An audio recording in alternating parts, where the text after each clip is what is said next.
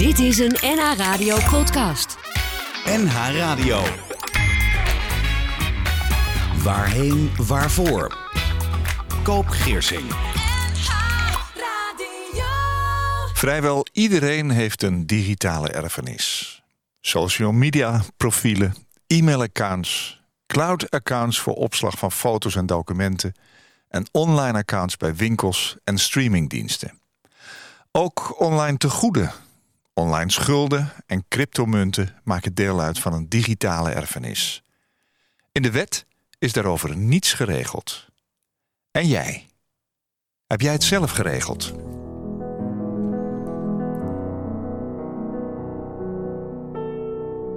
Welkom op NH Radio bij een gesprek met een gast over leven en dood. Over rouw, over verdriet, loslaten, jezelf hervinden en weer opstaan. Heel fijn dat je luistert, waar dan ook. Je kunt reageren via mail waarheen. En waarheen waarvoor is terug te luisteren als podcast via nhradio.nl. En mijn gast in deze aflevering van Waarheen Waarvoor is inmiddels een bekende. Hij was hier tweemaal eerder. Niet om hetzelfde verhaal te vertellen, maar om ons op de hoogte te houden van ontwikkelingen binnen zijn vakgebied. Ontwikkelingen die voor ons persoonlijk belangrijk zijn, omdat het gaat om onze nalatenschap. En wel onze digitale nalatenschap. Mijn gast is expert digitale nalatenschap. Expert mag je ook zeggen hoor. Heeft te maken met inzicht, toegang en veiligstellen van dierbare data. Is docent, trainer, spreker. En hij werkt binnen, en nou komt wel een Engels woord, Digital Life Legacy. Een maatschappelijk onderdeel van ZDG. En dat betekent zorgdienstengroep, een dienstverlener voor bedrijven en individuen die te maken krijgen met het levenseinde. Welkom Sander van der Meer. Goedemorgen, Koop. Dat is al een hele mond vol, hè? Dat is een hele mond vol, en, maar dat dekt wel de lading. Ja. Wat doet die zorgdienstengroep? Uh, in het kort gezegd doet de zorgdienstengroep eigenlijk alles met betrekking tot de uitvaart, behalve de uitvaart zelf. Oh ja. Dus heel veel diensten eromheen, toeleveranciers, meldkamerdiensten, uh, opleidingen. Mortuariumbeheer? In de breedte eigenlijk alles op het gebied van de uitvaart. Ja, en nou is die digital, uh, ja, noem het zelf een keer nog. Het is een aardige mond vol. Digital Life Legacy. En dat betekent digitale... Het digitale leven, de digitale nalatenschap, bij leven, maar ook daarna. En dat is de nieuwe dienst binnen de ZDG-groep. Ja, ja. En daar zit jij uh, met collega's. Uh, jij hebt een achtergrond als forensisch ICT-expert bij de overheid. En inmiddels ben je hier naartoe gerold. Um, hoe, hoe ziet een dag eruit in jouw leven van het digitale nalatenschap? Nou, best wel dynamisch eigenlijk, kan ik zeggen in de basis wat je al aangaf, proberen wij dus de digitale nalatenschap voor nabestaanden toegankelijk te maken. En dan moet je je voorstellen, iemand komt te overlijden en nabestaanden willen heel graag in een telefoon of in een laptop of bij de online gegevens van de overledene komen. Waarom zou iemand dat willen ook alweer? Het eerste wat eigenlijk altijd opkomt zijn voor dierbare herinneringen. Die dierbare data, foto's, filmpjes. Maar soms moeten die nabestaanden er ook bij komen om zaken te regelen. Je administratie. Hoe kom je daar dan bij? Ja. Ik heb thuis bijna geen ordners meer staan met papier. Je hebt alles, alles digitaal, alles in je computer, zeg maar. Bijna wordt. Of in de cloud. Elke dag krijgen we toch wel mailtjes met waar je lid van bent, wat je moet doen, verzekeringen. Oh ja. En hoe kom je daar dan bij als nabestaande als je al die codes niet weet. Ja, ik maak zelfs als uitvaartverzorger vaak mee dat uh, mensen niet bij het envelopje kunnen komen waar vader of moeder blijkbaar iets opgeschreven heeft over hun uitvaart. Of uh, is er iets geregeld voor later? Of uh, is er wel een testament? Ik zou het niet weten, zei een zoon van een vader laatst. Nou, dat testament dat is wel voor een hoop mensen bekend. Maar dat wordt één keertje opgemaakt en dan wordt er eigenlijk 10, 15 jaar niet meer naar gekeken. Maar bijna elke maand krijg jij wel een nieuwe nieuwsbrief. Of word je ergens lid van, heb je een account of een abonnement. En dat fluctueert natuurlijk ook, want de ene maand ben je daar lid van, de andere maand weer niet. Je krijgt nieuwe energiecontracten, alles gaat digitaal tegenwoordig. Dus ja, dat testament dat is eigenlijk al verouderd op het moment dat je het maakt. Voor wat betreft de digitale nalatenschap. Ja, het geeft wel aan dat kinderen dus niet altijd weten wat er bij hun ouders leeft. Um, Sieren, de, de ideële reclamemaker, heeft op het ogenblik een, uh, ja, zeg maar een, een, een, soort actie lopen.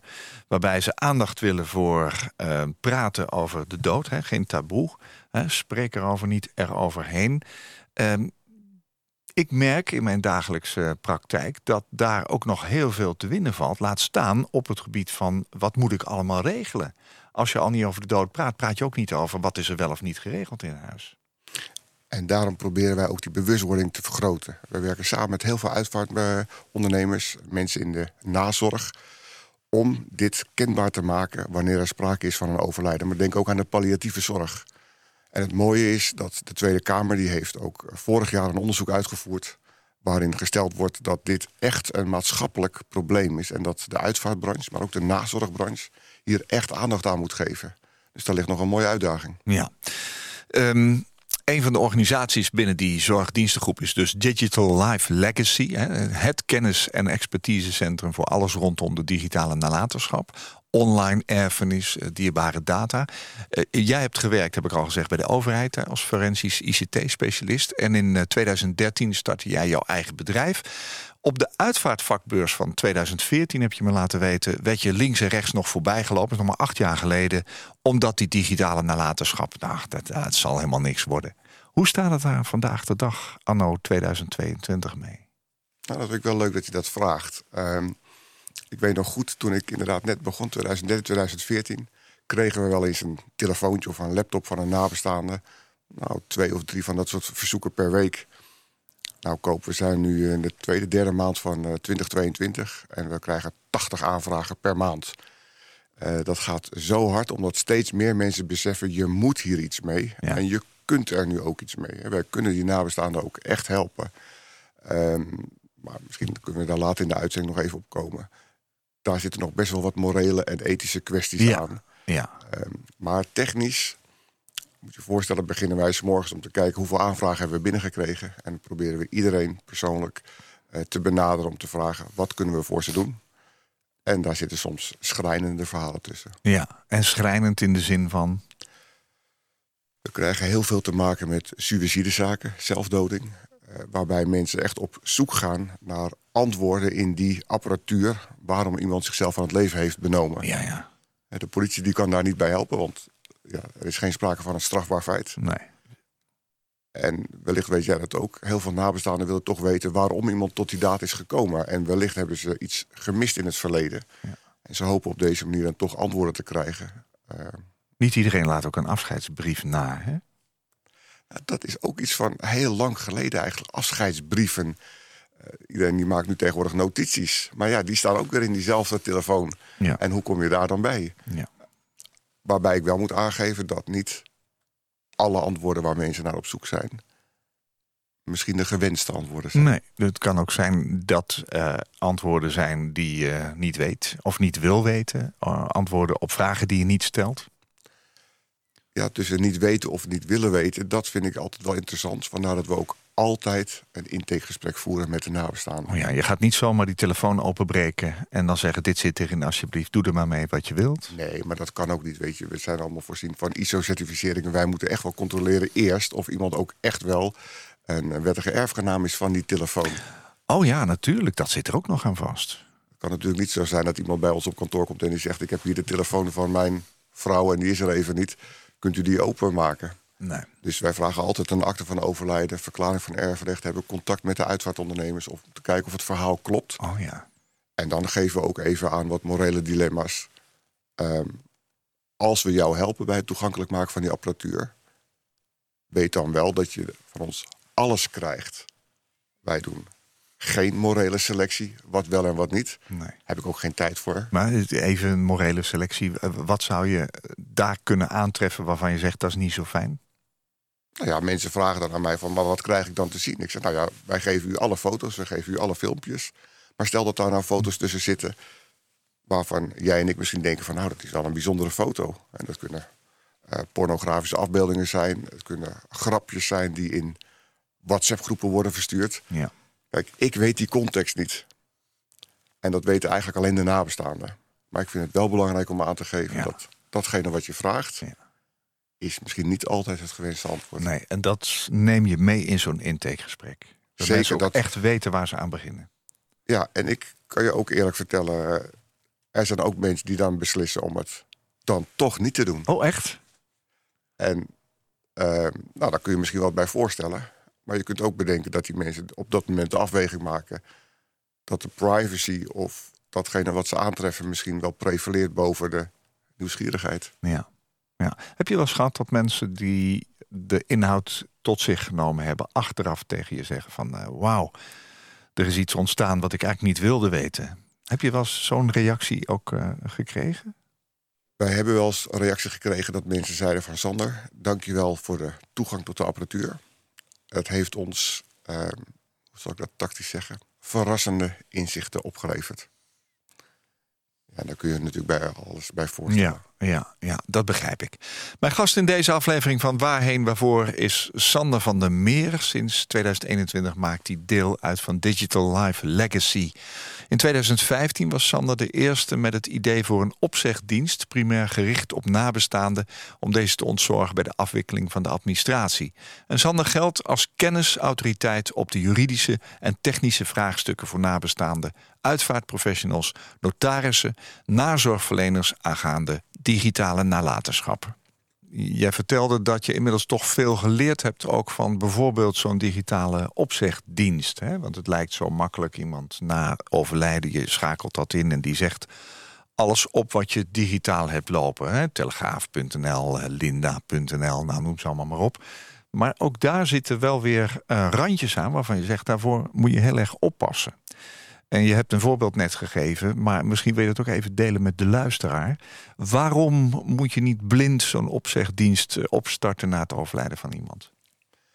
Nou, als eerste denk ik dat het belangrijk is dat je wel moet weten wat er opgezegd moet worden. Oh ja, En vroeger kreeg je natuurlijk, eh, kon je achter de brievenbus gaan liggen en alles wat binnenkwam, nou ja, dat zou je dan waarschijnlijk wel moeten opzeggen. Maar ja, tegenwoordig krijg je dat per mail binnen of heb je heel veel online diensten waar je natuurlijk echt geen post van krijgt. Dus hoe weet je nu wat er opgezegd moet worden? En steeds meer van al die online diensten die zorgen dat je ook bepaalde waarden hebt. En dat kunnen spaartegoeden zijn bij een schoenenwinkel, eh, Airmiles, Zalando. Maar wat dacht je aan de cloudopslag van Microsoft en Apple en Google? Daar staat informatie.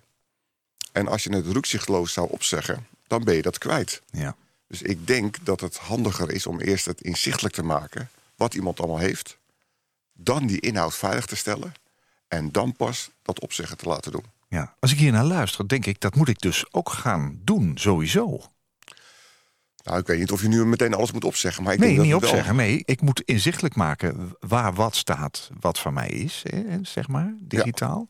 En ik moet met mijn nabestaanden, of in ieder geval met mijn dierbaren, want zo heten ze natuurlijk nog, want ik ben er nog, eh, moet ik natuurlijk wel ehm, delen waar zij informatie kunnen vinden en hoe ze daarmee om moeten gaan. Dat is sowieso heel belangrijk, dat mensen weten waar jij nu allemaal lid van bent. Ja, het eh, verrassende is wel koop dat steeds meer mensen zijn van zoveel dingen ook online lid, dat het ook lastig is om dat allemaal up-to-date te houden natuurlijk. Het vraagt wel een stukje discipline om elke keer dat jij ergens lid van wordt of bent, om dat bij te houden en dat te delen met Ja. jouw eh, dierbaren. ja, ja. Nou, daar komt nog bij dat eh, laatst was in het nieuws dat bijna 2 miljoen mensen in Nederland hebben cryptovaluta. Ja, Hè, daar kun je ook heel veel reclame voor gemaakt ook. al dan niet eh, terecht inderdaad. Ja, Maar heb jij als nabestaande wel eens een keertje een bitcoin gezien bij iemand? nee. Het bestaat ook niet. Hè? Het is natuurlijk een, een digitale combinatie van cijfers en woorden om überhaupt dat toegang te krijgen. En dan zie je ergens iets staan. En dat vertegenwoordigt voor jezelf een waarde in euro's, waardoor je het begrijpt. Ja. Maar dat is het ook. Maar als nabestaande heb je daar wel recht op. Maar dan moet je wel weten dat iemand dat heeft. Ja, Ehm, en dat is ook de andere kant van de maatschappij. Er zijn mensen die denken dat, oh, als iemand een paar bitcoins heeft en komt te overlijden, nou, dan aanvaard ik die erfenis wel zuiver. Terwijl als je dat niet weet, dan kan je denken van, nou ja, wat moet ik misschien met zo'n erfenis? zeg het maar op. Ja, En wij kunnen helpen om dat inzichtelijk te maken. Heeft iemand bitcoins en kunnen we, of andere cryptovaluta, kunnen we daarbij komen? Dus dat opzeggen, wees daar heel terughoudend in, voordat Ja. je weet wat de waarde is. ja. Ik wil even met jou naar eh, een van de twee fragmenten die je meegenomen hebt. Eh, We hebben straks al even gezegd. Waarom zou het voor nabestaanden belangrijk kunnen zijn dat ze informatie krijgen uit een telefoon? Ehm, je hebt uh, verteld dat met name bij bijvoorbeeld suicides uh, ja, de vraag heel groot is bij nabestaanden. Van goh, geef mij antwoorden. Hè? Waar gaan we naar luisteren? Het is een fragment van RTL Nieuws van een ruime maand geleden.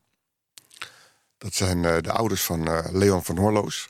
Die hebben hun zoon verloren op 17-jarige leeftijd, een paar jaar geleden. En hij heeft geen afscheidsbrief achtergelaten. En naast het spoor vonden ze eigenlijk alleen zijn portemonnee en zijn telefoon. En die ouders wilden heel graag weten of wellicht in die telefoon aanwijzingen stonden waarom hij tot die daad gekomen zou zijn. Want er waren geen aanwijzingen. En ook in dit geval kon de politie daar niet bij helpen. Uh, het was ook nog best een, een geavanceerde telefoon. En uiteindelijk hebben we dat een paar weken geleden voor elkaar gekregen om ze toch de inhoud te kunnen geven van die telefoon. Een heel emotioneel verhaal. Het is een groeiend probleem. Iemand overlijdt onverwacht. De nabestaanden willen graag toegang tot de telefoon van hun dierbaren. Maar dat lukt niet. Nu we bijna ons hele leven in onze telefoon opslaan, is alleen het regelen van je erfenis niet meer voldoende. Je moet ook nadenken over wat je wil met al die opgeslagen gegevens. De familie van Noorloos verloor in 2017 een zoon. Ze vragen zich sindsdien af wat hij online achterliet. Deze foto blijft Janneke van Noorloos altijd bij. Leon kijkt gewoon recht de kamer in. Dat is de aller, aller, allerlaatste foto. Leon van Noorloos kwam terug van Sportweek met zijn klas. De dag dat zijn moeder hem ophaalde van het busstation werd zijn laatste. Hij is thuisgekomen en uh, Janneke is gelijk zijn kleren gaan wassen en, en, en opruimen. Het was allemaal vies en nat, want het was niet zo, uh, niet zo ja. schoon daar. En uh, nou, ik kwam thuis om half zeven, maar toen was hij al weg. Ik heb hem, ik heb hem na de sportweek heb ik hem niet meer gezien. Hij zei, nee, ik wil even, even lopen. Ik wil even een frisse neus halen. Ik voel me niet zo lekker. En toen heb ik eigenlijk ook zo die spullen uit de droger in zijn handen geduwd. Van, goh, wil je dat dan even daar en daar neerleggen? En dan loop je toch langs. En dan, nou, dan zie ik je straks wel.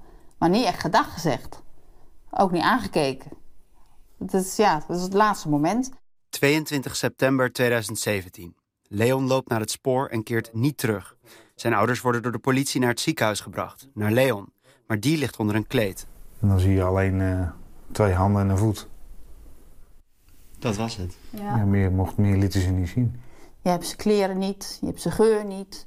Je weet eigenlijk helemaal niet precies waarom. Hij heeft, omdat hij niks achter heeft gelaten. Het enige wat je dan hebt is dat zijn telefoon bij het spoor heeft gelegen... en dat dat, dat misschien dan is, iets is. Die telefoon kan een antwoord zijn over wat er met Leon is gebeurd... of het zijn eigen keus was en zo ja, waarom. Maar de inlogcode hebben ze niet. Janneke en Bert schakelen hulp in van experts. Dit bedrijf helpt met je digitale nalatenschap en probeert Leons telefoon te ontgrendelen. Je bent op zoek naar foto's, films, maar misschien ook naar antwoorden van of over het overlijden. Het belang is vaak groter dan de angst dat je iets aantreft wat je niet zou willen zien. Wat in je telefoon staat is vaak waardevol, maar ook persoonlijk. Wil je dat na je dood openbaar hebben? Nou, de vraag is natuurlijk of degene die komt te overlijden dat wil. Want heb jij vastgelegd dat er iemand al dan niet in jouw telefoon mag kijken als jij er niet meer bent? Kan dat ook technisch? En natuurlijk kan je denken, ja, maar dat kunnen we misschien wel in een testament regelen. Maar dat wordt nog best wel even lastig. Je wachtwoord houd je meestal bij je. Maar bij gebrek aan regelgeving kun je het best de belangrijkste inlogcodes opschrijven. We hebben nu een, een doosje staan met allemaal uh, een code erin. Ja, moest het naar de maaltijd maar. Als er wat gebeurt, nou, dan kunnen we die andere telefoons hoor. Ja, een telefoon om alleen mee te bellen, nou, die tijd is al lang voorbij. Smartphones kunnen bijna alles en we slaan er ook heel veel gegevens in op. Denk aan je profiel op Facebook of Instagram, foto's en contacten. Maar ook je financiën, zoals bankzaken en cryptovaluta. Als iemand plotseling komt te overlijden, is het voor nabestaanden dus vaak lastig om bij al die informatie te komen.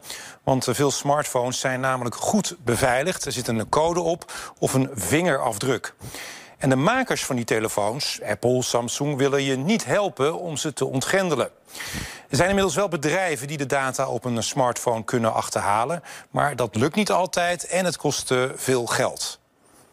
In het geval van Leon hebben zijn ouders besloten het toch te proberen. En dat is deze week gelukt. Nou sinds eigenlijk deze week konden we aangeven... hey, we hebben toch uiteindelijk met de apparatuur en de techniek die er nu is... de inhoud kunnen veiligstellen. Dit is dus eigenlijk iets waar die ouders al vijf jaar op zitten te wachten. In heel veel spanning. Ik kan me zomaar voorstellen dat ze even een paar dagen nodig hebben... om het eerst even te laten bezinken. Twee dagen na het overhandigen van de telefoongegevens spreken we Janneke opnieuw bij de begraafplaats. In één klap ben je weer terug bij waar je begonnen bent. ik kan geen rust vinden. Ik ben hem overal aan het zoeken. Het, ehm, ja, verdriet natuurlijk, woede, onmacht. Als ik dan hier zo sta. En uh, nou ja, ik mag nu in die telefoon kijken. Ik, uh, dan denk ik van, ach, arme jongen. Waarom nou? Een echte afscheidsbrief vindt ze niet meteen. Maar de zoektocht gaat door. Eigenlijk hoop ik ook dat hij wat achter heeft gelaten. Een afscheids... Iets. Iets. Hij heeft niks achtergelaten. En dat was zo niet Leon. Janneke blijft over haar zoon praten. Zijn herinnering houdt haar sterk. Dat ik nu wel zijn klasgenoten heb leren kennen. Daar had ik geen weet van. hoe lief die eigenlijk zijn. Nu nog steeds krijg ik op zijn verjaardag en op zijn sterfdag een kaart. Soms een mooie bos bloemen.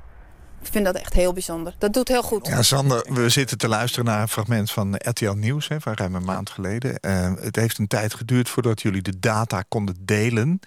Ehm, hoe emotioneel is dat als je uiteindelijk toch voelt... Uh, hoe, je, het is heel technisch werk om zo'n telefoon te ontsluiten... want het is natuurlijk allemaal opgesloten. Maar je komt daar op een gegeven moment uit. Dan kun je nog denken, hoera, we zijn er. Maar dan lever je die data aan. Wat doet dat met je? Nou, ik heb die familie al een hele tijd... Uh, daar heb ik al een hele tijd goed contact mee. Uh, zoals al aangegeven, we hebben natuurlijk een intakegesprek gevoerd. Ja. Um, ook het belang uh, en de reden waarom zij bij die data willen komen. En al die tijd hebben we contact gehouden, omdat het in eerste instantie nog niet mogelijk bleek. Um, maar ze hebben altijd goede hoop gehouden en wij ook. En als het dan uiteindelijk uh, is gelukt, dan is dat natuurlijk heel fijn voor ons technisch gezien, maar ook voor die ouders. Um, ik wil er ook niet te gedetailleerd op ingaan, maar het was natuurlijk ook voor hun wel spannend. Ja. Om dan uiteindelijk na al die tijd ja. toch in die gegevens te gaan kijken. Um, en ik kan me voorstellen dat dat gewoon even heeft moeten bezinken. Ja, ja dat begrijp ik. Dat je even tijd nodig hebt gehad uh, voor dat. Heb je überhaupt begrepen uh, inmiddels uh, dat het goed gevallen is? Hebben ze, hebben ze er iets aan gehad überhaupt? Nou, ze zijn in ieder geval blij dat ze bij die informatie kunnen komen. En het uh, sluit ook weer een hoofdstuk even af. Nou, dat bedoel ik eigenlijk meer. Ja, dat is prachtig. Je hebt in 2019 de Tweede Kamer geïnformeerd over digitale nalatenschap. En vorig jaar is daar een onderzoek uitgekomen, data na de dood, waarin wordt gesteld dat het heel belangrijk is de uitvaart- en nazorgbranche hier aandacht aan moet geven. Ik begrijp zelfs dat er een partij is die wil dat er wetgeving gaat komen. Wat valt allemaal daaronder en wat, wat zou ik dan goed moeten regelen en wat moet in die wet staan zodat het ook geregeld is? Dat zijn veel vragen tegelijk. Ja, maar toch in eerste instantie is het natuurlijk zo... er is nu geen wetgeving voor je digitaal nalatenschap. Helemaal niks, hè? Jij bent, als jij er niet meer bent... geen eigenaar van jouw digitale data die ergens anders staat. Bijvoorbeeld jouw Facebook-profiel, jouw online accounts. Dat is niet van jou als jij er niet meer bent. Dat staat in de algemene voorwaarden. Het is van Facebook. Of van Google, of van Microsoft, oh, of ja. van Apple. Ja, wij zeggen altijd klik, algemene voorwaarden, doe maar wat ik wil verder. Klopt. En, en die 80 pagina's lezen we gemakshalve niet, maar daarin staat... joh, het is allemaal van ons. Zo is dat. En jij hebt daar als nabestaande dus geen recht op. Oh ja. En we zitten natuurlijk ook met een stukje privacy. Met de AVG. Maar goed, diezelfde AVG die geldt niet als jij er niet meer bent. Die geldt alleen voor mensen bij leven. Dus ben je dood, dan heb je geen privacy meer. Nee, de wet op de privacy geldt ook niet meer voor een overledene. Dat klopt. Klopt. Maar heel veel van die grote partijen zoals Facebook, Microsoft... die verschuilen zich wel achter privacywetgeving. Maar dat zijn buitenlandse, buiten Europa oh ja, Niet partijen. de Nederlandse wet. Dus die hebben niets te maken met de nee. Nederlandse wetgeving. Nee. Nou, op dit moment is het dus in Nederland niet geregeld. En dat zorgt ervoor dat jij als nabestaande dus geen recht hebt... op die informatie van jou die in het buitenland staat. En ik denk, en samen met onder andere D66 en nog een paar politieke partijen... zouden we hier eigenlijk iets aan moeten doen, toch? dat het wel van jou is? Nou, ik vind dat je als nabestaande wel recht zou moeten hebben op datgene wat jouw dierbare achterlaat. Als je alles tegenwoordig fotografeert, uh, vastlegt in Word-document, noem maar op. Ja. Dan mag ik daar toch over beschikken, of niet? Nou ja, in de wet staat heel duidelijk omschreven ehm, wat de rechten van nabestaanden zijn na het overlijden van een persoon. Hè. In de wet staat dat als er drie kinderen zijn en de, de, eh, de overledene heeft een bepaald vermogen, zullen maar zeggen. Hè. Dat kan ook duizend euro zijn. En er is verder geen uh, testament die dat overschrijft, dat dat uh, bezit door drieën gedeeld wordt. Dat staat gewoon vastgelegd. Daar heeft iedereen ook recht op. Daar kun je ook niet eens uh, dat kun je niet eens overschrijven bijna, hè, wat kinderen mogen hebben. Maar digitaal is het dus niets. Nou, toen speelde die hele digitale wereld nog nee, niet. Hè? Kijk, nee, een account, een online account, kun je niet bezitten. En een account kun je ook niet erven. Dus dat geeft wel aan dat daar natuurlijk een discrepantie zit tussen datgene wat je een stoffelijk goed, een stoel, een tafel, een ja, dure klok. Ja. Um, Iets wat in de lucht zweeft. Ja, maar niet een Facebook-account. Dat kun je niet vasthouden en dus ook niet erven. En dus heb je daar ook als nabestaande geen recht op. Zou je dat moeten kunnen erven? Is dat de gedachte die erachter zit? Nou, persoonlijk zou ik zeggen, ik weet niet of ik een account zou willen erven, maar ik zou wel de inhoud willen erven van mijn geliefde. Want daar staan wel die foto's op die zij heeft gemaakt. Mhm. Daar staan wel haar bitcoins op, of daar staan wel zijn um, Word-documenten of zijn presentaties Ja, op. ja. Ik vind dat dat onderdeel zou moeten uitmaken van die erfenis. En dat het ook wettelijk geregeld zou moeten worden. Ja, en die wetgeving die zou er moeten komen. Is er al zicht op wanneer dat is? Nou, wetgeving wordt niet zo snel gemaakt. Nee. Eh, wat ik wel fijn De vind Eerste Kamer is moet er overheen, begrijp ik. zeker dat de Tweede Kamer hier aandacht aan geeft. Maar diezelfde Tweede Kamer heeft ook gezegd, na aanleiding van dat rapport... eh, uitvaartbranche, maar ook de nazorgbranche... zorg dat hier meer bewustwording voorkomt. Ja. Op dit moment is er nog meer dan 70% van de mensen heeft niets geregeld. Voor zover je het kunt regelen. Dus ik denk dat daar nog een aardige wereld te winnen is. Een lange weg te gaan, zullen we maar zeggen. Ja, maar die bewustwording, daar werken we maar vast aan mee dan. Hè? Daar zijn we nu mee bezig, toch? Sander, drie liedjes heb ik ook aan jou gevraagd. Je bent twee keer eerder geweest, toen heb je ook drie liedjes eh, opgevoerd. Ze zouden in principe op dit moment bovenaan je lijstje moeten staan... mocht jij vandaag of morgen gaan. Je hebt er drie opgegeven. Eens met de eerste beginnen? Wat was de keuze voor jou? Ik weet niet welke je nu voor hebt staan. Nou, ik wel. Je hebt eh, drie mooie liedjes meegenomen, maar All My Life was de eerste die in ons rijtje staat. Ja, Casey Jojo. Ik heb gemerkt ehm, in mijn tijd ook als ondernemer eh, dat eh, liefde gewoon heel erg belangrijk is. Belangrijker dan het hele zakelijke aspect. Ehm, en dit nummer dat is ook gedraaid op de trouwerij van mijn vrouw Jeanette en ik in 2012. En hoe vaak ik hier naar luister, hoe meer dat met mij doet en hoe belangrijk zij voor mij is.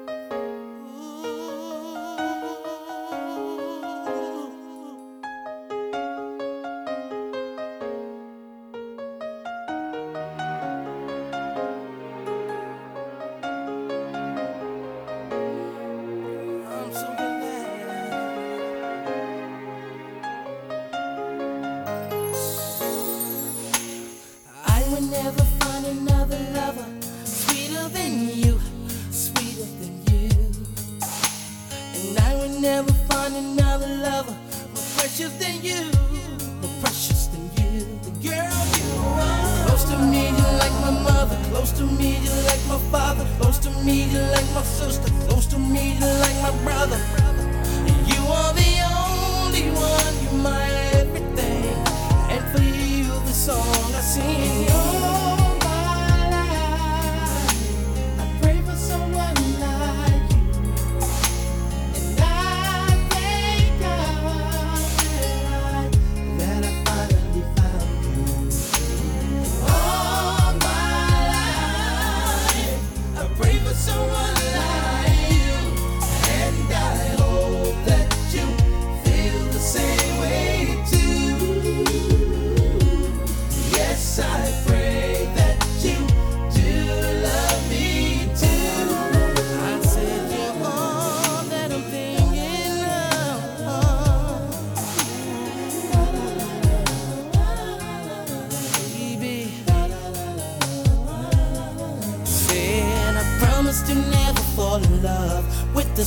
stranger.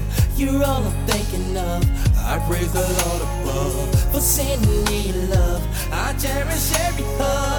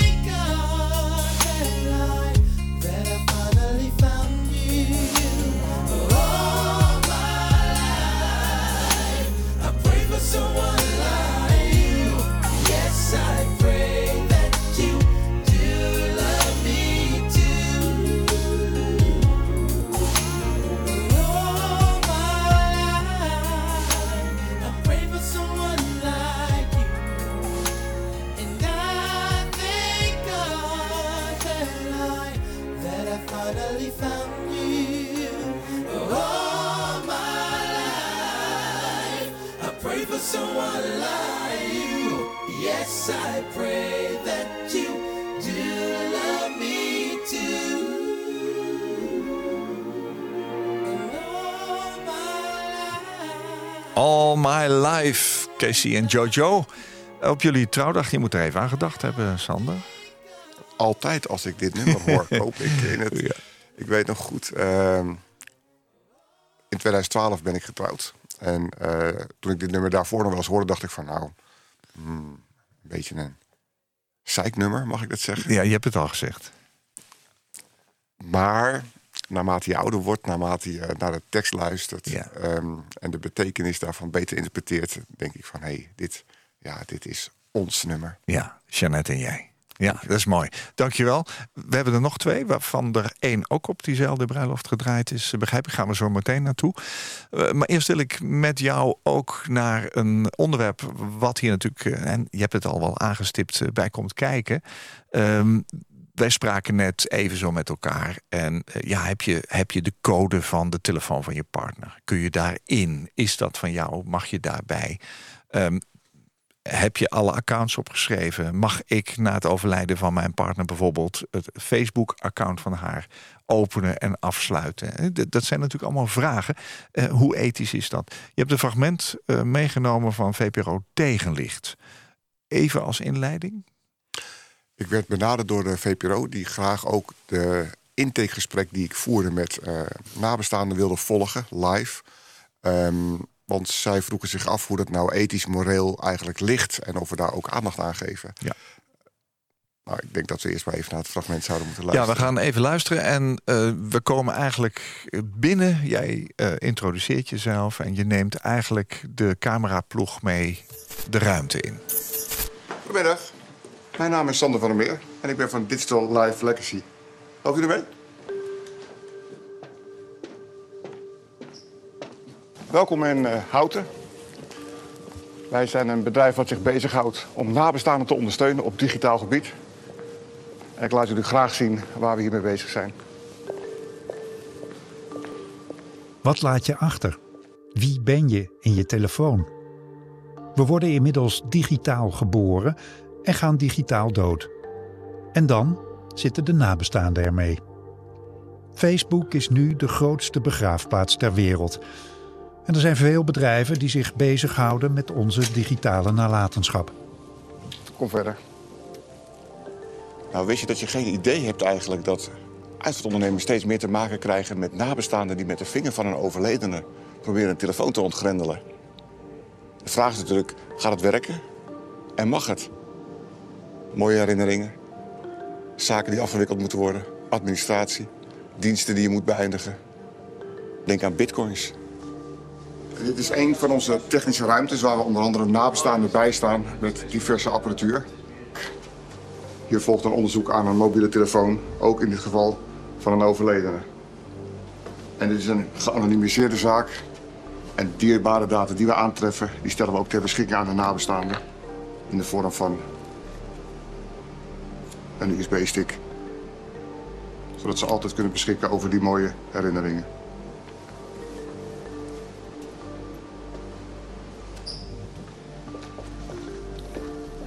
Uh, over welke spullen hebben we het precies? We hebben het over een laptop. Oh. En al die tijd heb je die niet aangeraakt? Nee. Deze is zijn laptop. en zijn telefoon. Die hadden we natuurlijk wel even aangezet aan het begin. Um, maar zijn alarm en zijn wekker ging steeds af. Dus ik werd heel vroeg wakker elke keer. Dus dan moest ik naar beneden en kreeg hem niet uit. Dus we hebben hem weer uit laten gaan. En dat is volgens mij een iPhone, ja. Dankjewel. Het is dat. Het ruikt helemaal nog naar. Ja. Hou, dat, hou dat gevoel. ik zou ook alleen... Het is toch gewoon heel intiem. Ik bedoel, je hebt ook de hele, dat hebben we toch de hele tijd bij ons. Dit, dus dit is voor mij wel max ook dan. Ja. Hij uh, had oortjes in toen hij overleed. Dus hij had muziek in. Ik snap ook dat zijn zusje daarom wil weten... wat, uh, wat voor muziek had hij op, weet je wel? Ik ben natuurlijk naar zijn huis gegaan en heb dat die laatste uren zeg maar gezien. Een kopje soep. En, en het, het is een samenloop van geweest. Het is niet een toevallige uh, impuls geweest. Want hij had dat plan B sowieso al ergens in zijn achterhoofd. Nou ja, wat ik kan aangeven inderdaad. We krijgen vragen van nabestaanden in het geval van een suïcide die op zoek zijn naar antwoorden van het waarom. Um, waarbij het wel heel duidelijk moet zijn dat het niet altijd de gewenste antwoorden zijn die je kunt aantreffen in een telefoon. Want het zal maar blijken dat iemand uh, gepest is op school uh, of een, uh, uit de kast is gekomen of wellicht misbruikt is binnen de familie. Precies. En oh. dan krijg je natuurlijk een dubbele rouwverwerking. Want dan is het enerzijds het overlijden van je dierbare... en anderzijds heb je een heel scala daarna van Oh, maar dat is de reden. Ja. En hoe ga je daar dan mee om? Ja. Dus de vraag stellen is niet hetzelfde als het gewenste antwoord krijgen. Nee. En dus ik vind het heel goed dat je de overweging maakt van wat doe ik en wat niet. Als we jou kunnen helpen met toegang tot de telefoon, dan krijg je in de basis alles wat er in die telefoon staat. Ja, ik, ik, Wij... Er is niemand, jij kan niet een selectie of een screening voor mij doen. Of het op nou, een, uh... dat zou ik misschien wel kunnen doen. Maar ik weet niet in Nee. welke context een foto of een stukje tekst van belang kan zijn. Eh, Er kunnen foto's opstaan die hij zelf heeft gemaakt. Er kunnen foto's zijn die hij heeft toegestuurd gekregen. Er kunnen grappige foto's zijn die hij krijgt in zijn WhatsApp. Ja. Ik kan die beslissing nooit voor jou maken natuurlijk. Dus Nee. wat wij doen is geen morele selectie. Je krijgt van ons alle gegevens die in die telefoon staan. En dan is het aan jou wanneer je die inhoud gaat bekijken. Oké, want ik krijg dat op een harde schijf of een, hoe, hoe moet ik dat zien? Of jij... We kunnen voorzien in bijvoorbeeld het wachtwoord of de code van de telefoon of de laptop, zodat je dat zelf kunt gaan bekijken. We kunnen alles exporteren en op een USB-stick of harde schijf zetten. De data op jouw telefoon en op jouw computer zullen in principe intact blijven, of je het nu besluit of later. Maar die inhoud kun je dus ook later gaan bekijken. Stel dat jij het gedaan hebt en ik heb de informatie, dan ben ik weer een stap. Dan is het weer dichterbij om te denken op een onbewaakt moment. Ja, zal ik, de nieuwsgierigheid, dat wint het misschien. En vind je dat vervelend? En ik ben zo bang dat ik spijt krijg. Begrijp je? Ik ben zo Of bang dat ik spijt. achteraf dat ik iets zie. ehm, ik heb nu zo'n beeld en een gevoel van wie die is, hoe het is. Je wilt toch niet zien als moeder welke porno je kind keek, bijvoorbeeld? Of dat hij, eh, weet ik het wat hij allemaal opgezocht heeft of gedaan heeft? Wil je dat weten? Maar dat, dat hoef je niet allemaal te bekijken. En eh, Nee, maar ja, ik kan, ik, kan, ik, kan niet, ik kan niet zelf dat filteren. En jij kan het ook niet voor me doen. Dus Nou, dat- ik heb die bestanden en dan moet ik het allemaal mee doen. En dan gaat dat aan en dan... En moet ik dan iemand anders het laten doen? En dan zo, ja, wie? En dan krijgt die een beeld van Max, ehm, wat ik misschien helemaal niet wil. Maar ja, ja, dat zijn echt dilemma's waar je gewoon niet over nadenkt. Nou, eigenlijk weet je het nog steeds niet. Nee, ik weet het nog steeds niet. Ik weet het nog steeds niet, nee. Ik weet het nog steeds niet. Een soort beladen moment, hè? denk ik, voor uh, nabestaanden. Ja, ze haalt die telefoon tevoorschijn. En vervolgens pakt ze hem op en ze geeft aan... hij ruikt zelfs nog naar hem. Ja, zo belangrijk is En dat. het is zo belangrijk. En ik geef ook aan van, ja, houd dat gevoel vast. Uh, en naarmate dat gesprek vordert... Uh, geeft ze ook aan van Sander... doe ik hier wel goed aan? Want dit is wel heel intiem, zo'n mobiele telefoon. En dan vraag ik ook van, uh, maar waar ben je nou op zoek? Nou, zegt ze. Nou, antwoorden, ik weet het eigenlijk niet. Ik ben zo bang dat ik spijt krijg. Spijt krijg van een ander beeld wat je misschien nu voor ogen hebt. En dat wellicht verstoord wordt door datgene wat je aantreft in een telefoon of in een laptop. En dat kan ik me ook heel goed voorstellen. Ja. En want er zijn ook mensen die misschien wel iets te verbergen hebben. Ja, of interpretatie van dingen die je niet meer kunt checken. Je ziet iets, je, je constateert iets, zou dit, zou dat. Je kan, het kan ook vragen oproepen, lijkt me. Ja, en we geven ook altijd aan van... misschien is het handig omdat als je wel die informatie krijgt van ons... om bijvoorbeeld dat te bekijken met iemand die wat verder van de familie afstaat... of met een rouwpedagoog, zodat je misschien uh, niet... Tussenstapje of zo. Een tussenstapje ja, ja, ja, kan maken, inderdaad. iemand die een vertaling kan maken. Ja, en wat ik ook zo bijzonder vond aan het gesprek... Um, aan het eind gaf ze aan... Sander, ik weet het eigenlijk nog niet of ik er wel aan toe ben. En toen heb ik ook aangegeven... misschien moet je gewoon met de spullen nu naar huis gaan. En er nog eens over nadenken. Oh ja. En wellicht over een jaar terugkomen. Ja. En dat heeft ze ook gedaan. Dus het is niet altijd, het is niet alleen een succesverhaal wat we hebben. Nee, dat begrijp ik. Het is ook niet iets wat alleen maar technisch is, merk ik. Nee, zeker niet. De meeste tijd gaat echt zitten in de voorlichting, in de ja. uitleg, um, in het nagesprek. Um, en ik ben blij dat het ook niet meer alleen technisch is. Nee, nee, nee, dat geloof ik wel. Um, nu werken we meestal met terugwerkende kracht. Hè? Iemand overlijdt, er blijkt digitaal niets geregeld te zijn. Jij kunt eventueel digitale data veiligstellen voor de nabestaanden. Hoe zou het eigenlijk in de toekomst moeten als je een ideaal beeld hebt? Mijn ideale voorstel is dat het ook in de AVG geregeld zou worden dat nabestaanden altijd recht hebben op de digitale nalatenschap. Ja, de AVG is, is, de wet waar de privacy zeg maar helemaal ja, is vastgelegd en, en hoe je dingen opslaat. En, en, ja. En, ja. Maar het feit dat je er recht op hebt, wil niet zeggen dat je daar ook gebruik van moet maken. Maar dan kan je er gebruik van maken. Ja. En of dat nou een Nederlandse of een buitenlandse instantie is, dat zou dan niet moeten uitmaken. En dan hoef je het ook niet op voorhand te regelen. Dan zou je gewoon kunnen kijken: hé, hey, mijn man, vrouw, zoon of dochter was lid van, nou, noem maar op. Ik wil graag de inhoud van die gegevens hebben. Maar ik besef me ook heel goed dat je daar dus ook mee informatie binnenhaalt van andere mensen die daar op staan. Ik heb foto's van familieleden, ik heb uh, stukjes tekst over andere zaken staan. Dat komt dan ook allemaal naar boven. Ja. Dus het is ook nog niet zo eenvoudig. Ik begrijp dat heel goed. Maar op dit moment denk ik dat het gewoon sowieso handig is. Maak het bespreekbaar. Schrijf in ieder geval nu maar even op waar je allemaal lid van bent. Dat scheelt in ieder geval een grote zoektocht ja. voor die nabestaanden. Heb het erover, ja. Klopt.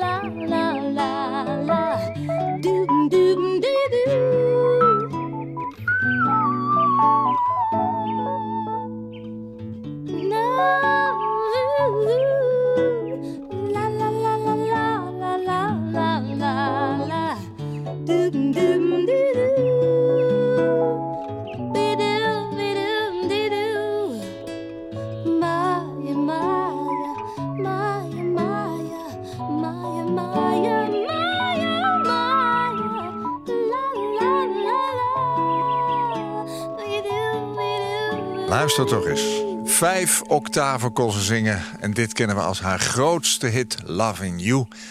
Ze overleed aan kanker op 31-jarige leeftijd. En op haar graf staat... Loving you is easy, cause you're beautiful. Ze hebben dus de tekst uit haar liedje meegenomen, de nabestaanden. Dit staat op haar graf geschreven. Dat vind ik heel erg mooi. Sander van der Meer is mijn gast vandaag in Waarheen Waarvoor. eh, expert op het gebied van het ontsluiten van dierbare data. Sander, als je niets regelt, zadel je je erfgenamen met problemen op, lees ik. Ja, dat klopt. En wat ik wel belangrijk vind om aan te geven is... er zijn ook mensen die zeggen... ja, als ik er niet meer ben, lekker belangrijk. Hè, want eh, ik vind het allemaal wel goed zo. Maar dat ligt toch nog wel even anders. Want ik denk, eh, en ook de Tweede Kamer geeft het aan... je moet echt wel iets regelen. Al is het alleen maar ook om een stukje identiteitsfraude te voorkomen. Want als je niets regelt, dan leef jij wel door op het internet. Eh, en jouw gegevens staan bij heel veel social media, maar ook bij accounts. Ja, en daar kunnen natuurlijk ook dingen mee gebeuren die je misschien liever niet Nee. zou willen hebben. Dus ik vind het heel belangrijk om aan te geven. Probeer nu alvast te regelen wat je zou willen. Wil je doorleven op internet? Wil je een status hebben op Facebook? Weet je nabestaanden waar jij cryptovaluta hebt en waar je allemaal lid van bent? Ja, dus erover praten. Nou, het is precies ook wat die sieren reclame nu En niet eroverheen. Nee, maar goed. Taboe voor het spreken over doodgaan. Hè, dat, dat is al eh, dat is natuurlijk een emotioneel ding. Maar het regelen van zaken is natuurlijk ontzettend belangrijk. En ook daar eh, praat je niet over als je niet over de dood praat. Is dat ook de boodschap, zeg maar, die de Tweede Kamer wil meegeven aan de uitvaartbranche? Zeker, en dan met name de bewustwording. Ehm, ik, eigenlijk zou je dit al in het regelgesprek ook moeten doen, hè? als uitvaartondernemer. Het regelgesprek is het eerste gesprek wat een uitvaartverzorger voert nadat iemand is overleden. Hè? Dan ga je de dag van de uitvaart vastleggen en zo. En wat, wat zou je daarin willen meenemen? Nou, het gaat nu niet alleen meer om de koffie, de cake, de kist en de bloemen. Maar misschien ook even de tip. Let op, er zal vast ook sprake zijn van een mobiele telefoon. En wat zou je daarmee kunnen en moeten Ja, doen? ja. Maar betrek ook die hele digitale wereld in die uitvaart. En ik geef geregeld het voorbeeld. Niet alleen inderdaad kinderen die op een viool spelen... of met handjes op de kist een tekening maken. Maar tegenwoordig is het zelfs mogelijk dat kinderen een TikTok-filmpje opnemen... om hun medeleven te betuigen van een klasgenoot. Ja. Dat is een heel mooi voorbeeld. Half jaar geleden. Kindje was overleden. En de klasgenoten hebben een TikTok-filmpje opgenomen.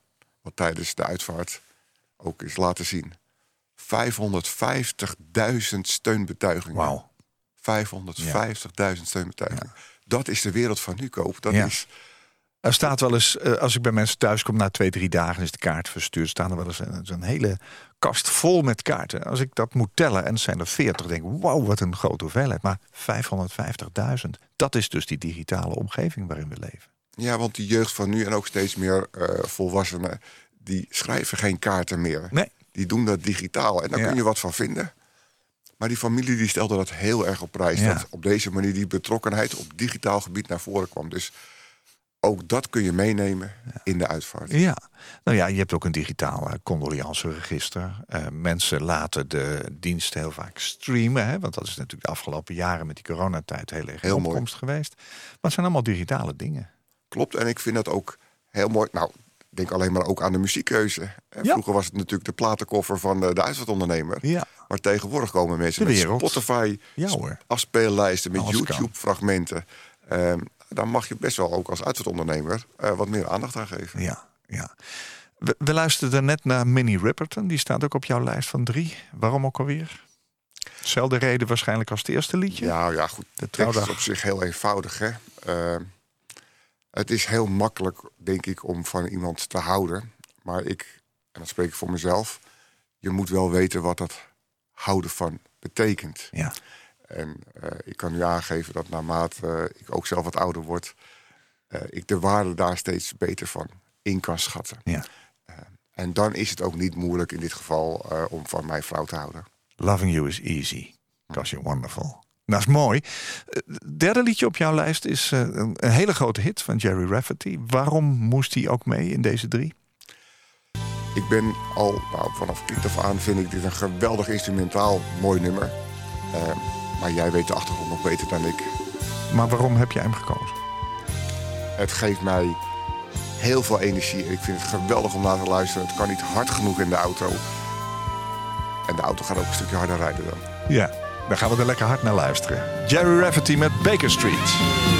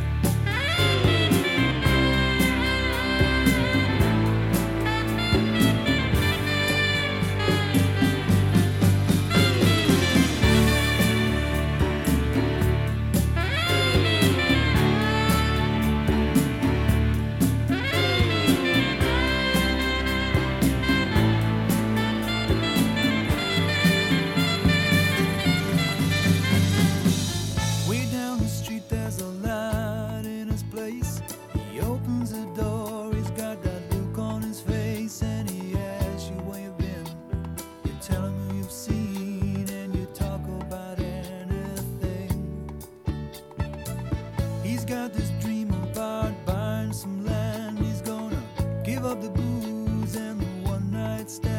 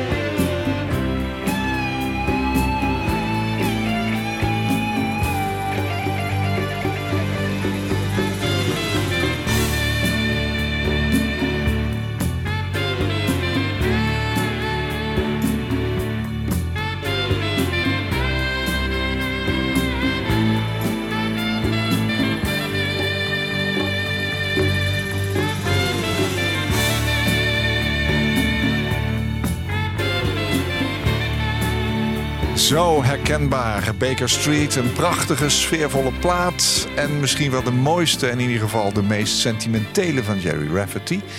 Baker Street over een man die zijn doelen in het leven nooit zal bereiken. Jerry Rafferty woonde trouwens in een flat in Baker Street. Dat even terzijde.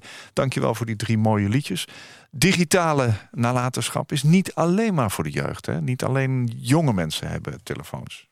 Nee, zeker niet koop. Kijk, mijn moeder die is 74 en die heeft ook een mobiele telefoon, eh, iPad, natuurlijk ingegeven door mij. Ehm, maar daar doet zij ook al haar bankzaken, al haar foto's staan daarop. Ja. En ehm, gelukkig weet ik wel haar code. Je hebt het met haar ook besproken wel? Zij zegt van Sander, als ik er niet meer ben, jij weet hoe je overal bij moet komen. Echt waar? Ja, echt waar. En jij weet dat ook? Dat weet ik ook. En ik weet ook dat zij dat heel fijn zou vinden dat ik daar gebruik van maak. Ja. Heb je met je moeder wel over haar uitvaart gesproken? Mijn moeder heeft een heel mooi lijstje vastgelegd. En ze zegt: alles wat ik mooi vind en alles wat ik wil laten horen, staat in mijn mobiele telefoon. Kortom, iedereen heeft een digitale nalatenschap. Ja. Het is een ingewikkeld verhaal, ook wel weer. Als ik er zo over nadenk.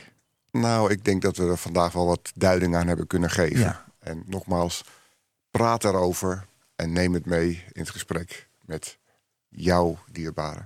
Maar dat ga ik meenemen, Sander. Dat is fijn, dankjewel. Sander van der Meer was mijn gast in deze aflevering van Waarheen Waarvoor.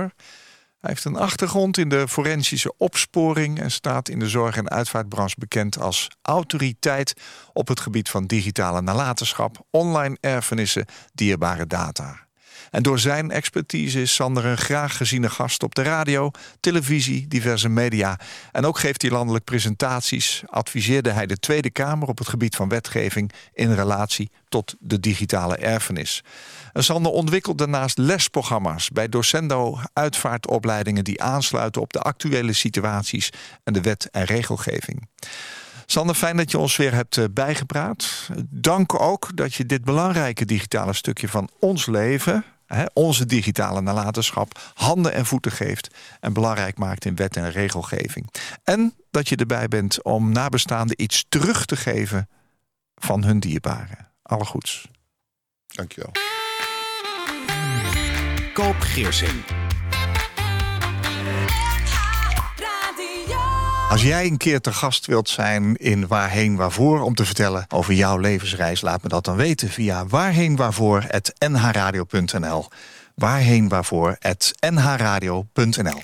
Dit was een NH Radio podcast. Voor meer, ga naar nhradio.nl. Radio.